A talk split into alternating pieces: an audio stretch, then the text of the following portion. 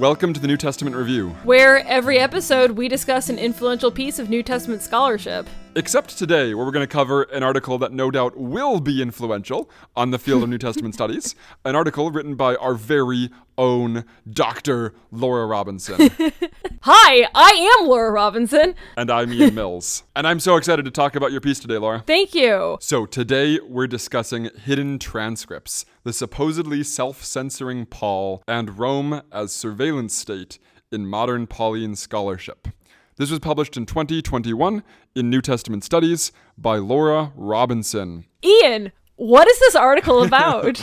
Well, in this piece, Laura is arguing that there is no good reason to think that Paul would have to self censor, that Paul would have to downplay his own anti imperial beliefs and teachings. Scholars who argue that Paul really is secretly super anti imperial, but can't say so, that they're, well, wrong. the scope of this article is pretty small. Not with the larger question of like, how did Christians in Rome get along? Why were Christians persecuted? You know, there's a lot of other conversations that touch on this that have been part of Christoph Heilig's larger work since then. Um, and other interlocutors. There's a lot of stuff we can say about the question of Paul and Empire. This article itself actually has a pretty limited scope, and that was really deliberate on my part. Is um, what I really specifically wanted to get after was this claim that Paul has anti imperial sentiments, he has anti Roman sentiments in the text of his letters, but they are hidden, they are under the surface, they're only available for an insider to hear because of the danger that speaking openly against the empire would create for himself personally or for his movement. So, my question in response to this was what are the contexts in which Paul's speech would be subject to surveillance? And if it was subject to surveillance, what kind of speech would a inhabitant of the Roman Empire need to be cautious of regarding his speech about the empire? And I think the focus of this argument is really one of its strengths. We'll look at maybe some places where I mm-hmm. think other evidence might point us in other directions, but the argument that's actually in this article I think is extremely strong. Laura, can I take us back to New Testament 101 for a second and ask you Yeah. what is anti imperialism and who is seeing this in Paul? Yeah. Anti imperialism, anti imperial rhetoric, anti Roman rhetoric would be language, sentiments, or attitudes or behaviors that were poised to challenge the Roman Empire or threaten its uh, sovereignty or authority. And specifically in the Christian context, what we usually mean are Christian theological claims that are framed as a challenge to the Roman Empire, right? That, you know, the idea that Jesus is king, Caesar is not, Jesus is Lord, Caesar is not uh, you know, Roman heroes have been framed as being born of a virgin. You know, Jesus is the real hero who's born of a virgin. The sort of like antagonistic claim against the Roman Empire that things that Rome claims about itself are actually properly claimed by Jesus and that this idea is subversive. And who sees this in Paul? So there's a few kind of flavors of anti-imperial scholarship of the New Testament. You know, this has been uh, a huge theme in Warren Carter's scholarship on Matthew, for instance, right? The idea that Matthew is written to resist the imperial structure of Rome, and there's a lot of different um, anti-imperial uh, theology, right? There's more than one way to do this. The very specific thing I was taking on was the argument um, that primarily is associated with N.T. Wright. Also, to some extent, Dieter Georgi has participated in this, and a little bit of Richard Horsley, not to the same extent though, but mostly N.T. Wright is N.T. Wright is the one this is associated with. Is this very specific argument that Paul's statements in his letters are more anti-imperial than they might appear at first. So, a super quotable version of anti imperial readings in the New Testament might be uh, N.T. Wright saying, Jesus is Lord, so Caesar is not, right?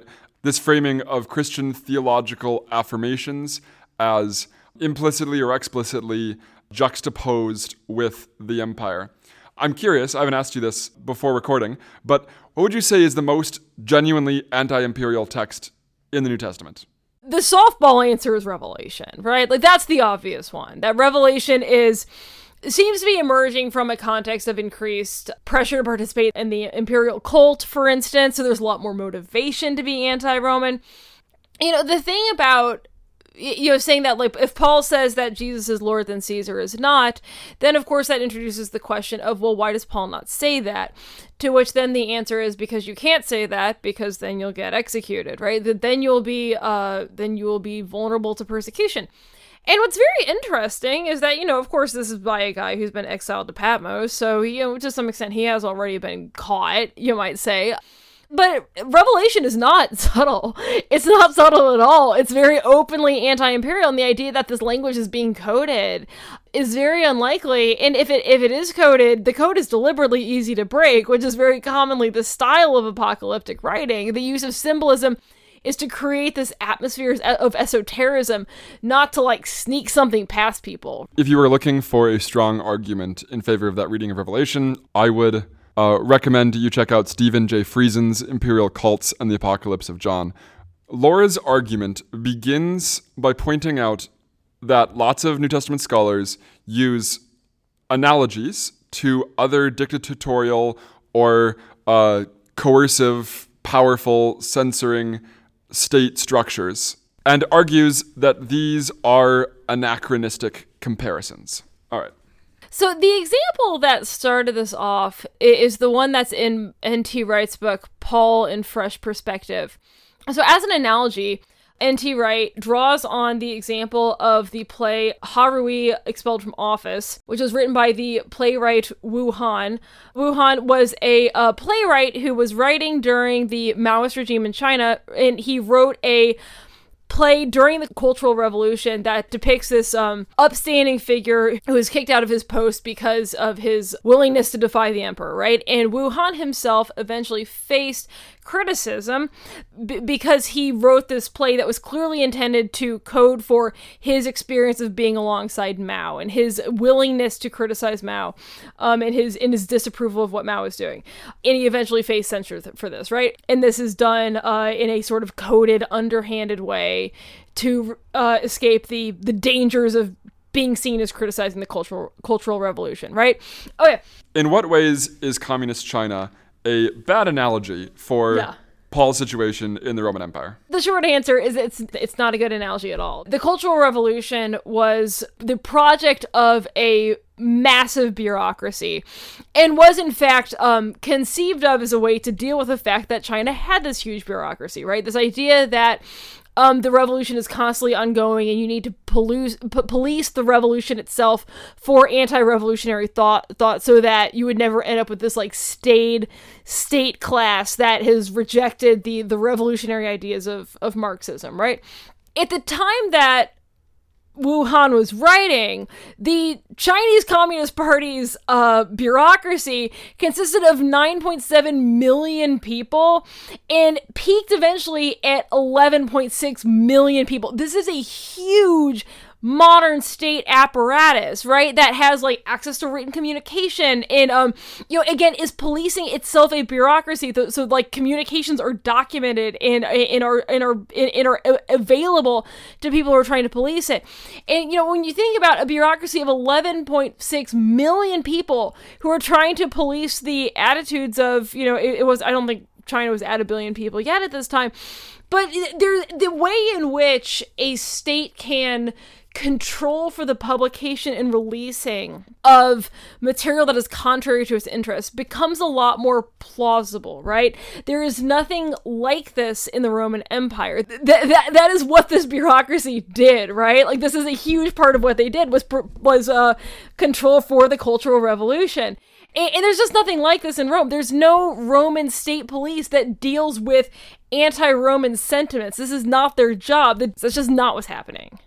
So Laura's argument is over and over going to be pointing out just the absence of evidence for the phenomenon N.T. Wright is imagining, or the inappropriateness of some proof texts that these scholars have cited.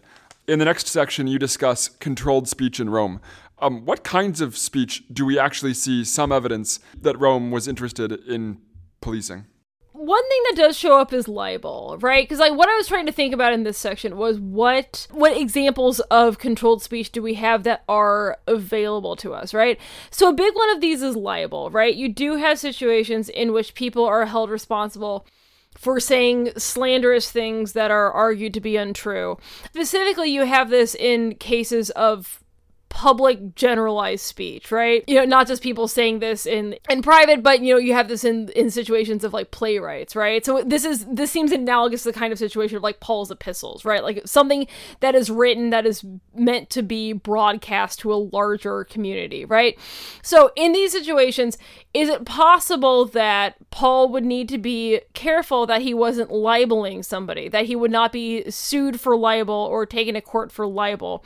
for saying something negative about somebody who they that they would object to. There is an important clarification to make here.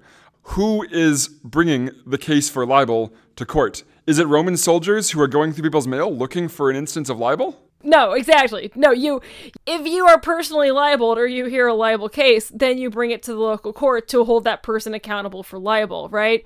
So, unless Paul is saying something defamatory about somebody who can access the letter, this isn't really an issue, right?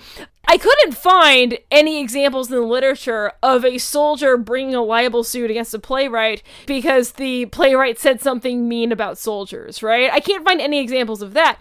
What you can find is senators at a play and the actor is saying something ne- negative about that senator, and then the senator takes them to court for libel, right? That does happen, but that's also not quite the same thing as, you know, this sort of like more general question of speaking out negatively against the empire, right? And it just it doesn't seem that Paul is interested or that he would like to, but he doesn't actually say something negative about provincial leaders in the cities that he's writing to, right? It doesn't like, there's not really a good indication that that's on Paul's mind. Then there's a second kind of controlled speech, a second kind of speech that we have evidence of the state acting with respect to, and that's maiestas. Um, Laura, mm-hmm. what's maiestas?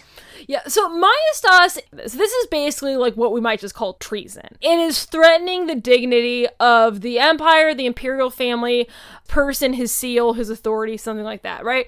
This can be a violent act, you know, like raising a revolution against him. It can mean, you know, violent acts against the state or provincial leaders, which are therefore threat affect the emperor. It can also include words or subversive words against the emperor, right? Like saying that implies threat to the emperor, or it can be something like a like a like a threatening gesture, right? So defacing the emperor's seal would be maiestas any action that seems to like threaten the family, right? But Laura, what kinds of people are prosecuted for maiestas? One thing that comes up a lot when you're reading articles about this is that scholars will bring up a long list of offenses that can be prosecuted as maiestas, right? They're usually under Tiberius, who was kind of infamous for being paranoid, and include things like undressing in front of a statue of the emperor or like such such behavior as that. With the the assumption being, you know, if this could get you in trouble for treason, just think of how careful everyone had to be. Here's the thing you can list the acts that are prosecuted for maiestas, but the thing that is not brought up in these situations is who got prosecuted for maiestas. And those are two very different questions. Usually, when you have these stories of emperors being paranoid and prosecuting trivial offenses as offenses against their person, the reason why they're doing it is because the offender is a powerful person who the emperor sees as a rival for his authority. So it tends to be senators, it tends to be provincial leaders or governors. It tends to be people with a significant amount of authority. It doesn't tend to be average workaday citizens in Rome you know, it's only been in the 20th century that we've even really had the technology necessary to police everyday people for their thoughts about the government. And that'll be our next point. We'll come back to that. But even in these settings, it matters a lot more what a dictator's second in line thinks of him than what a dictator's janitor thinks of him, right? Unless the janitor can actually like get in the same room and stab him, right? But generally speaking, the person who is most able to threaten an autocrat are the people around the autocrat who have some level of power themselves, which is why this community of people is so relentlessly surveyed and, and watched in the Roman Empire for signs of disloyalty because they actually can do something about it. And a lot of emperors in Rome get overthrown this very way from people within their circle who are sick of them being in charge and then kill them and then take their position, right? This doesn't translate to a culture where the average citizen must be very careful to never signal treasonous thoughts against the emperor because otherwise the emperor will seek him out and kill him. What is he gonna do? Like the local baker can hate the emperor very, very much, but the reality is his ability to do something about the emperor is pretty limited. We don't see these people prosecuted for treason that often, except in context in, in context of rioting or violent revolution, right? You do see that. Christoph Heilig brings up the example of Christ as Lord as an example of maiestas, because one kind of speech you do see non elites being prosecuted for sometimes are holding someone up as a rival to the emperor's power. So you've got a critique of this, but I think the more obvious thing is like if that is Paul's anti imperial rhetoric, then it's not hidden. Like if that's the thing that's going to get Paul in trouble, we may not agree on this. I do think there is actually evidence from the second century that some Christians viewed this as a sort of anti imperial claim whatever the case is on that, it's not a hidden transcript. It's not a. This is something that shows up in the first first words of every letter. We can talk about what claims the Christians made that were seen as subversive. We know there was something about the Christian religion from early on that Romans did find subversive, right? There's a reason why Paul is getting chased out of town all the time, right?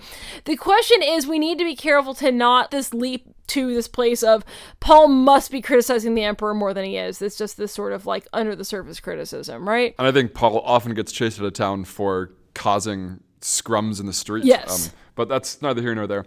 One of the things I love about this article is Laura has several very clever and insightful turns of phrase. And I want to read one in connection with this point here. Even in our own day, says Laura, Calvinist Christians are quite capable of discussing the doctrine of election without hearing a quiet critique of how Americans choose a president. So the point here is she is sort of problematizing the, the claim itself, that kurios. It is simply not the case that you have to read the use of kurios applied to another human being or in this case, Jesus, that you have to read that as an anti imperial claim. It is equally plausible that readers are hearing echoes of Isaiah, of the Hebrew Bible, um, of the use of kurios for the name of God, or just hearing the word boss used, which is what kurios often functions you can appropriate the language of your culture to new religious contexts without setting it up as antagonistic, right?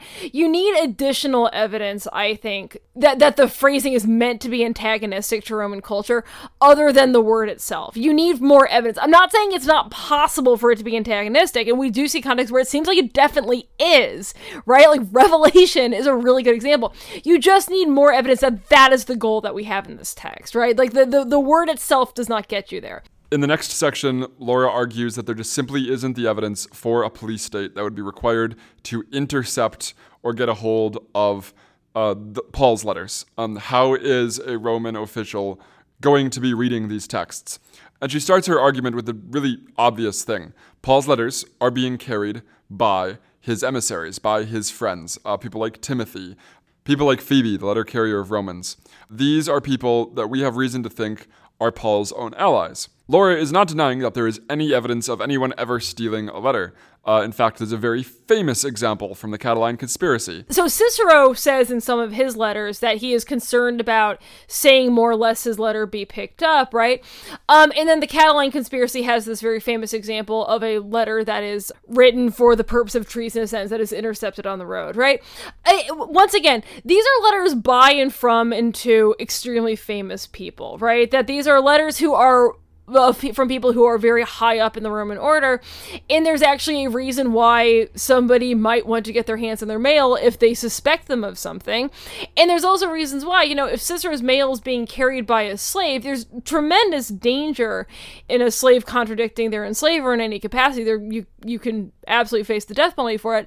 The the letter carrier in these situations doesn't really believe in Cicero's cause, right? You know, this is not a person who you know, is is invested in Cicero's mail getting where it needs to go outside of the antagonistic fear relationship of this enslaver enslaved, which is not true what's going on in Paul's letters, right? Paul's letters are being carried by other Christians to other Christians. Everybody involved in this process is somebody who wants the letter to get where they need it to go because they want this movement to succeed. Um, and then on the road, no one's looking for these people, right? These are all working class individuals. They're not hot commodities as far as mail stealing goes. In a pithy summary of that point, Laura says In our own era, trash theft occurs. but most of us do not seek to prevent it in the way that Angelina Jolie or Selina Meyer might. Famous people, people who are at the center of elite networks of wealthy and powerful individuals, they actually do have reason, especially when they're communicating things that are obviously seditious, they do have reason to worry about who's going to get a hold of their mail. There doesn't seem to be anything analogous for Paul. And then this leads us to the question of people in Paul's churches who might be tempted to take a snippet of what they've heard as anti imperial and take it to the authorities, right? In this case, this would be someone who's acting as a delator. A delator is a private prosecutor in the Roman world. There is no state prosecutor in our government system. The, the state pro- the state brings cases, right? We have state prosecutors. It's not what happens in Rome if you are personally wronged, you can bring a case in Rome. Or if you are a delator, you are a private citizen who has taken on the work of bringing cases, then you can do this as well, right? So, what incentive is there to be a delator? Well, if you successfully bring a case against somebody, you have a right to their stuff is a reward, right? So being a delator is kind of seen by the upper class as sort of a low down, dirty, underhanded way to get to the top and to socially climb that if you bring enough cases against well-off people and you take their money and their stuff eventually you might be able to make a name for yourself and make a fortune for yourself right? Now what is the advantage of being a delator against paul there kind of isn't one. Paul is just a working class guy who doesn't really seem to have a lot of money and is and is a hand worker, right? He works in leather. It's not really a good indication that this would be a payday if you're if you're a delator. So the chance to take down Paul is not particularly appealing as near as I can tell for the average Roman citizen who's looking for a payday, right? Now, you might say Paul had a lot of enemies. Paul had a lot of people who um around him who didn't like him, who would want to take him down yeah, these people are all mostly Christians, right? They're mostly other Christians who don't agree with what Paul is teaching. And it's not really clear that those people, you know, what is the situation in which you would be able to accuse Paul of being part of a strange cultic outfit that is bringing the superstitions of the East and threatening the empire by saying that there is another king who is God, who is Jesus, who is Caesar? What Torah following Christian is going to be able to bring that case against Paul and not get fingered for the exact same thing. It's because delators do get executed. This does happen. That you know, it's a dangerous game. So to me, it doesn't seem very likely that Christian sectarians would want to bring in the Roman court to solve this dispute over the claim that their very doctrine was a threat to the safety of the emperor. This does not seem like a good path forward to me. Yep, I think it's a powerful argument. I'm also going to push back on it. I think this is the scenario that's envisioned in like the Acts of Paul and Thecla, and I think that is okay. corresponding to even things we see echoes of in Acts, and that is Christians who are using local magistrates almost always to try to get a rival teacher in trouble. So I do think there is some some evidence for this kind of thing happening. I don't think this by any means undermines your whole argument, but it does seem to me important to recognize that Christians doing infighting uh, did sometimes, or at least are imagined to have sometimes, tried to get people in trouble for things that may or may not have been true. No point in this process have I been trying to make the claim the Christians in Ro- the Roman Empire got along mostly fine. That's clearly not true, right? Like even people who go in hardline for the myth of persecution idea popularized by Candida Moss, which I think is accurate, the myth of persecution does not mean that Christians were not actually persecuted by the state. It does not mean that Christians were not actually tried for, tried for treason. That's not what it means. And I think that our challenge as historians is to think about why did that happen? And in light of that, what are we actually looking for when we look at Paul's letters? So I, I think these are a few different conversations. We started this conversation by talking about how Laura's argument here is really focused. And the, the, the thrust of the argument, it seems to me, is there just isn't a good reason to think that Paul would have concealed his anti imperial sentiments. And if we have any evidence of anti imperialism, it's things like Paul calling Jesus Lord, which is not only Polysemous, but shows up in the very beginning of his letters. Another great pithy quote from Laura I want to read that illustrates this is, is the concluding paragraph of her article. Here's a joke. Why don't you see elephants hiding in trees? Answer Because they are really good at it. For years, in Pauline scholarship, this logic has also answered the question why don't you see Paul criticizing the Roman Empire? Because he's really good at hiding it. What makes the elephant joke funny, or at least a little funny, is that assuming that Christians are present but well concealed in trees is a cumbersome explanation that ignores the obvious truth. There are no elephants in trees. There, there's a lot we could say about the Roman state. There's a lot we could say about Christian persecution. There's a lot we could say about uh, Christian rivalry between sects. And that's all worth talking about. But at the end of the day, the very specific question we're trying to answer is Does Paul say something coded and quietly against the empire in his letters? If so, what is it? If so, what are the mechanisms by which we might find it? And I think that what a lot of this looks like to me is difficulty accepting that Paul's letters don't say more against the Roman Empire in the way that we'd like him to. It would be really satisfying for us to have him speak out against the Roman Empire. And I can't help but notice a lot of the scholarship actually starts to show up during the beginning of the Iraq War anti Tony Blair, anti George Bush instinct is where I suspect a lot of this stuff came from. And it's frustrating to see this guy who is, by all accounts, totally degraded and uh, downtrodden by his government and by his society, and just doesn't really have anything more fiery uh, or, or controversial to say about it. And I think that this hunt for hidden criticism kind of comes from this place of thinking that there has to be something there. There has to be something against the empire in Paul's letters, and I just don't think it's there. There are other things in the scriptures that we can use as theological resources for talking about exploitative empires and critiques thereof.